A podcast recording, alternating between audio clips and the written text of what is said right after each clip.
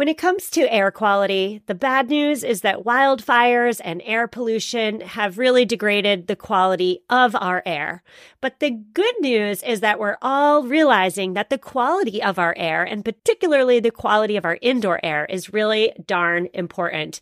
I'm so excited to tell you about Puro Air because in 30 minutes, this device will remove allergens, dust, smoke, and gases from your room. It uses a stronger type of filter called a HEPA 14, and it filters pollutants at a microscopic level. I keep my Puro Air running upstairs where the bedrooms are all night. I love that it's quiet. Cleaner air just hits different, doesn't it? Check out everything Puro Air has to offer at getpuroair.com.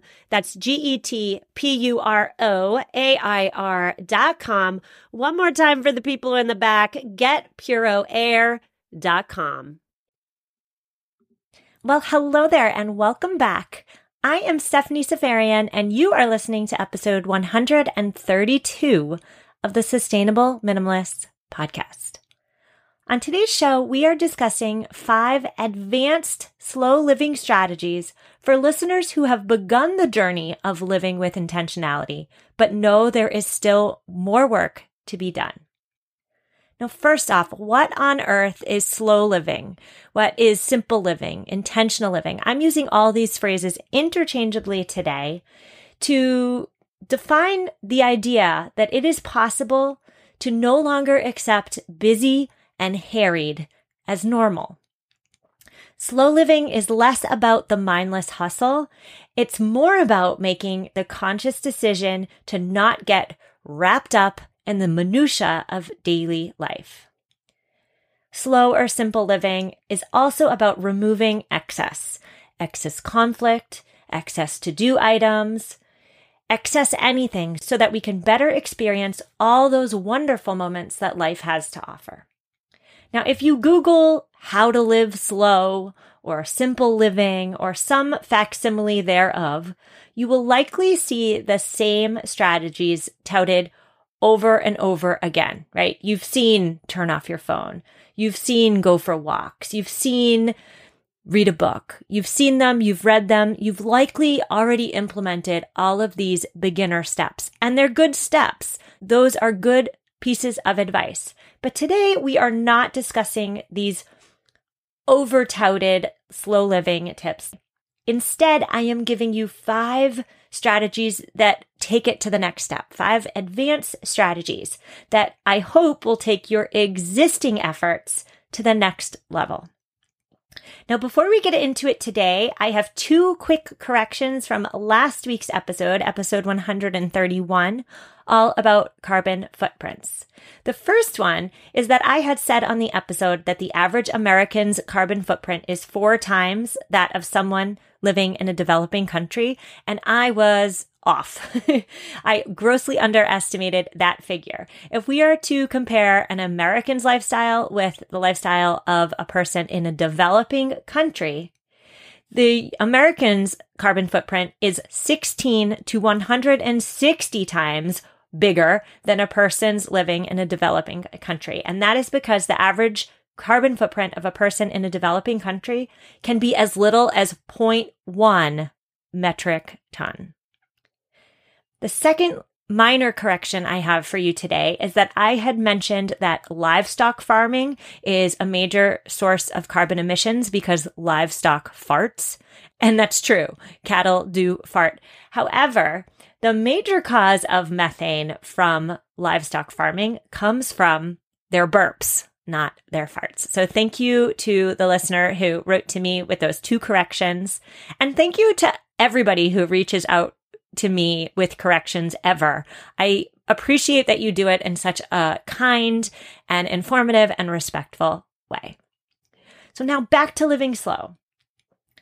Why even live slow? Why even try to slow down? Why? Why? We only have 18 years with our children, right? That's 18 summers. That's 18 birthdays. You have likely heard parents say over and over again, where does the time go? It seems like my child was just born yesterday. We've all heard it. We've likely even said it. I know I have said it.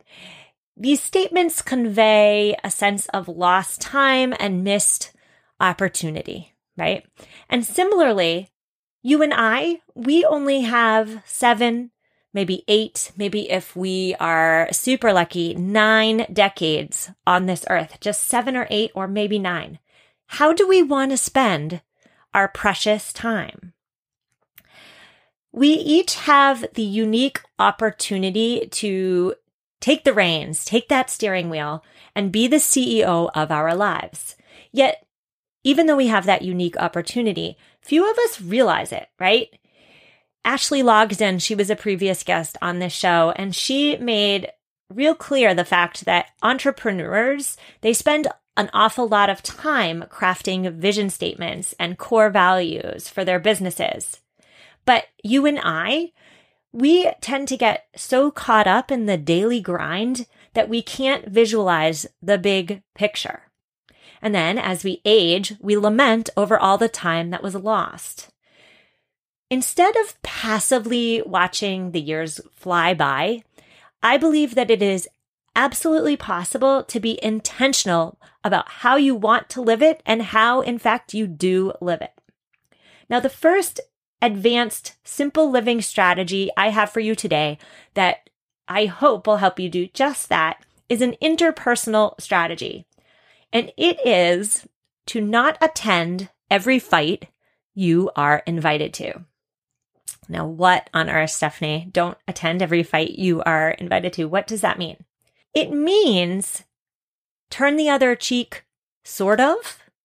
It also means pick your battles. So don't attend every fight you're invited to is like a nice little combination of turn the other cheek and pick your battles. Let me explain. We are invited, you and I are invited to dozens of fights every single day. But engaging in them is going to leave you battered, beaten, and oh so very tired. Drama sucks away that positive life force, that life energy that we all have. I'm going to be talking a little bit about energy today. Interpersonal conflicts generate significant inner anxiety as well. Most of us tend to struggle throughout the duration of our lives, myself included, with caring too much in situations that do not deserve our energy. How many times have we given away our energy to the rude cashier at the supermarket who rolled her eyes at us? Or how many times have we given our energy away to a coworker who's not pulling his or her weight on a big project? We give our energy away when we get annoyed with a friend for some minor infraction. We give our energy away when we get sucked up in an extended family conflict that really has nothing to do with us. If you are invited to a fight, can you simply not attend? a side note here is that my husband and I, we just watched Hamilton last week. So I have to say what I'm saying with a Hamilton reference. If you have been challenged to a duel, can you simply decline that invitation? Making the intentional choice to decline is a sign of strength. We all have a finite amount of energy that we can give away to interpersonal issues, interpersonal conflicts. You know in your soul, though, when certain duels are worth fighting. There are going to be times when someone disrespects you or someone just generally does you dirty, right? And in these instances where you know the fight is actually worth expending that precious energy, the good news is that if you stop giving your energy to all the little fights that don't really matter, you will have more energy to expend on the times when you've been done dirty because you haven't wasted it on those inconsequential situations. You have saved it for the times when you truly need it. So that's my first strategy for you today is do not attend every fight you are invited to. Advanced strategy number two that I have for you today has to do with work, and it is to work smarter, not harder. We've all heard this platitude before, right? Work smarter, not harder. We've all heard it. And there is some real value to it because many of us get so caught up in the rhythm of day to day life that we forget to stop every once in a while and ask ourselves whether we are expending our energy in the right ways. Taking this a step further, many of us have internalized the belief that being good, being good parents, being good employees, being good friends means giving our everything at all times. And the result then is that working less or doing less can be seen as a sign of weakness or failure or even laziness. Now, again, work smarter, not harder is a common saying. We've all heard it, but how do you do it? How? we need to break it down a little further.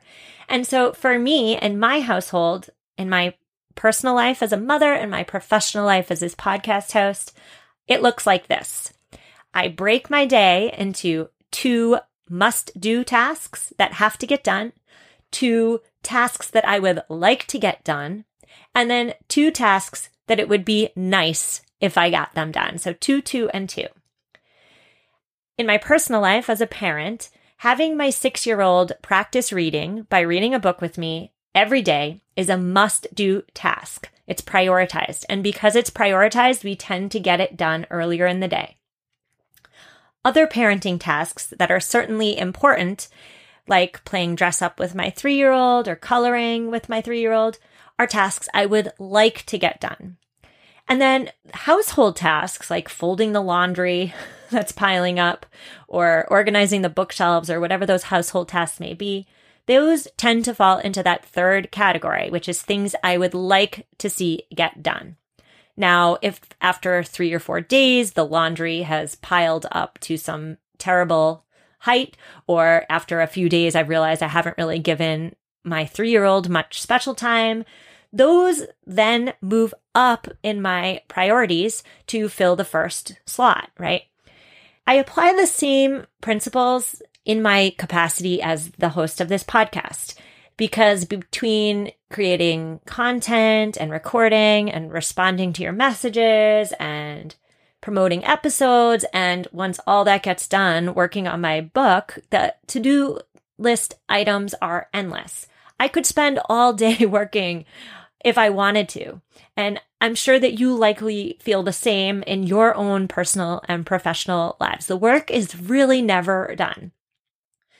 But instead of spending all day working, trim the fat on your daily to do list by prioritizing it, like we just talked about. And then at the end of the day, so once the sun sets, once the day is over, I suggest you measure your day's results, measure your output, not by the time it took to achieve your results, but by the actual results. What did you get done? What did you do? The bottom line when it comes to working smarter, not harder, is that it is about prioritizing the must do tasks and relaxing your standards on all the others. If they get done, great. If not, move them up to the must do category tomorrow. Now, one other quick suggestion I have for you when it comes to working smarter is to avoid multitasking whenever possible. We all think we are the most amazing multitaskers. Am I right? but research says otherwise. Juggling multiple tasks at once reduces productivity by as much as 40%. Think about that for a minute. If the goal is to work smarter, we really need to do one thing at a time. Now, related here is I just did an episode all on working smarter, not harder when it comes to household tasks. Check out episode 129 if you missed it. That was just three episodes ago. All right, so we are moving right along to advanced simple living strategy number three, which is brace yourself. It sounds harsh to make no your default response. Now, let me explain. For many of us, when an invitation to something arrives in the mail or comes into our inbox, our default response tends to be yes. And I know this is not true for everyone, of course, but it is certainly true for my fellow extroverts. The fear of missing out FOMO, it is real. so if you are like me and your default response tends to be yes, I suggest you switch your default answer to no. Now, it sounds harsh. I understand that. But remember our energy that we talked about earlier. When we say yes to all the things, we expend our energy unnecessarily. Now, what am I not saying here? I am not saying to be rude. I am not saying to become a recluse who never sees other people. What I am saying is to get intentional with your schedule. When your default answer is no, you empower yourself to then say yes to only those obligations and invitations and opportunities that you deem worth your energy and time. Now, if the thought of making no your default sounds way too harsh and not at all realistic for you, I then suggest instead to just look at your weekly schedule and take one thing off of it every single week. And in that space, in that new white space that you just cleared after taking something off your plate, schedule in a slow activity that you love. Some examples of slow activities that you love may be getting on the floor and playing with your kid, or it could be reading a book. For me, it's always reading a book. it could be just sitting quietly with a cup of coffee and staring out your window for 20 minutes. And by the way, research does say that doing absolutely nothing for 20 minutes a day sparks creativity. But whatever that slow activity is for you that really rejuvenates you and lights you up, schedule it in. You may have to actually write it down as a means of ensuring that it actually gets done. I know this is true for me, and I know I have said it before on this podcast unless I have it written down and unless I can actually cross it off once it's done, it doesn't get done because all the other daily tasks get prioritized first over my own self care, over my own slow living goals, right? It, that's just life. That's just what happens. So if you're a scheduler, if you are a list maker, go ahead and write it down because if you write it down, then you can cross it off. So, a quick recap here on tip number three either make no your default response or replace one to do scheduling item each week with a slow habit. We are moving right along. We are flying through today to slow living advanced strategy number four, and that is to make eating a family affair. When I was 18, I was fortunate enough to travel to Paris with my father. And on this trip, we ate some epic four hour dinners. It was on this trip that I realized Americans do dinner wrong. In other countries, eating together is a cherished social activity that takes hours, not minutes. And these dinners are beautiful too, right? Like how often do we get to sit around in close proximity to our loved ones, look them in the eyes, and connect with them without a screen as an intermediary? I didn't know it as a child, but when I think back to my own childhood, some of my happiest memories occurred around my grandmother's dinner table. There was never an end to these Sunday family dinners. No one was checking their watch under the tables. No one was checking their cell phones under the tables because there were none. They weren't invented yet. We all just sat and we just talked and we laughed. Consider adopting the slow food mindset in your home as an alternative to the 21st century American hustle and bustle, where we grab something on the go, we're in, we're out. How do you actually in real life adopt a slow food mindset? Well, it starts by slowing down all the tasks related to creating a family meal. You make the family meal the main event of the day, and then you slow down everything that goes into it. You're including the entire family in your preparations too, so you're not doing all the work yourself. Ask for your child's input, cook with your child, have somebody set the table. Cooking with your child, by the way, teaches them the importance of food and it encourages better dietary habits, according to research. So, just a little side note there. Make the preparation an event, but the main event is the gathering around the dinner table. Now, I've said before on this podcast that family dinners, especially if you're inviting over some extended family, they do not have to be a Thanksgiving dinner fanciness level. The house can be messy. The dinner can be not as tasty as you would like. The young children can be crying in the other room. I need to, and I, I've been working on lowering my standards. When I have people over for Sunday dinner, it is not going to be a four course event. My house is going to be less than tidy. And that's okay because the purpose of slow living and the purpose of slow family dinners is to be with my loved ones. It's not to impress. It's not to be perfect. It is to enjoy simplicity with the people I love most. So you're gathering around the table. It's the highlight of your day or highlight of your weekend. My final tip for you here is don't rush to get up, right?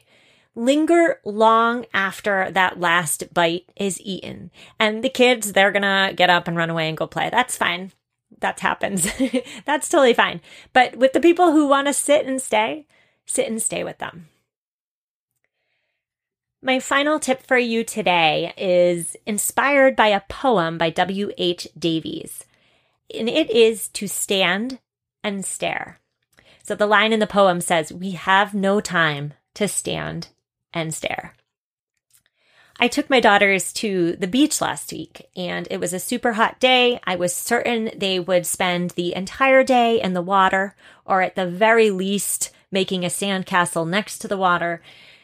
I was so unbelievably surprised then when they spent hours, literally hours, beside the rocks watching the barnacles and collecting snails and hermit crabs. What I love about the strategy of standing and staring is that it is so ridiculously simple. Whereas children have mastered the art of stopping and staring, teenagers and adults tend to lose it. Let's get it back, right? Let's get that back. Stopping and staring means reveling in all the things that bring us joy that we tend to miss thanks to the daily grind. So when I got home from the beach, I tried hard to take a cue from my daughters. I have this azalea bush in my yard, and what I absolutely love about it is that its flowers are bright and vibrant red and it's a real different red. It contrasts with all the other greens and pinks that are in my yard right now. But the problem with this azalea bush is the problem with most perennials, which is it flowers for just one week and then all the flowers fall off until the following year. My general practice is to acknowledge the beauty of this azalea as I'm weeding or as I walk by it. But I made it my point recently to stop and stare and really like take in its beauty. I know that sounds kind of corny, but actually stop, actually stare. Don't just acknowledge it as I walk by it to accomplish some other outdoor task. Now, what is beautiful for you? What warrants you to stop, stand, and stare. Maybe it's your child's laughter. Maybe you're fully present for that. Maybe it's the, this is another example from my life, but maybe it's the bunny that comes out at dusk and eats all the clover in your weedy lawn. Whatever it is, embrace that childlike mindset again where everything is wondrous. And then when you find something that is wondrous to you, give it your full attention. Doing so starts by putting that phone down. It starts by removing that excess noise in life, too, as a tool to enable you to actually stop and actually stare. So, those are my five tips for you today. Let's just recap really quick. Number one is don't attend every fight you are invited to. Number two is to work smarter, not harder. Tip number three is to make no your default response. Advanced strategy number four is to make eating a family affair. And finally, advanced strategy number five is to stop, stand, and stare. Now, everything we talked about today can be found in this week's show notes at mamaminimalist.com forward slash 132. That's M-A-M-A minimalist.com forward slash 132. Now, I have a quick eco tip this week. It comes from Root. Root, I hope I'm saying your name right. If I'm not, I really apologize for butchering it. Root from Mumbai wrote to me and she said, a great way to declutter books is to give them away. Now, it sounds simple, but there's a little twist on it. She said that a friend's professor, which is a complete stranger to her, she's never met this professor, sent her one of his favorite books. And she was just overjoyed by the prospect of reading a book that she may not have necessarily ever picked up and getting to know this professor through his book choice that he sent to her. Now, if you have some old books lying around, why not swap them with a friend or somebody in your community. The key here, though, is not to ask your friend which book he or she wants from your collection. And it is not to choose a book from your collection that you think your friend will like. Give one that your friend may never pick up in the first place. I love it. Thank you so much, Root. I wish you a wonderful week with your families and may you slow down. Take care. What's so special about Hero Bread's soft, fluffy, and delicious breads, buns, and tortillas? These ultra low net carb baked goods contain zero sugar, fewer calories, and more protein than the leading brands, and are high in fiber to support gut health. Shop now at hero.co.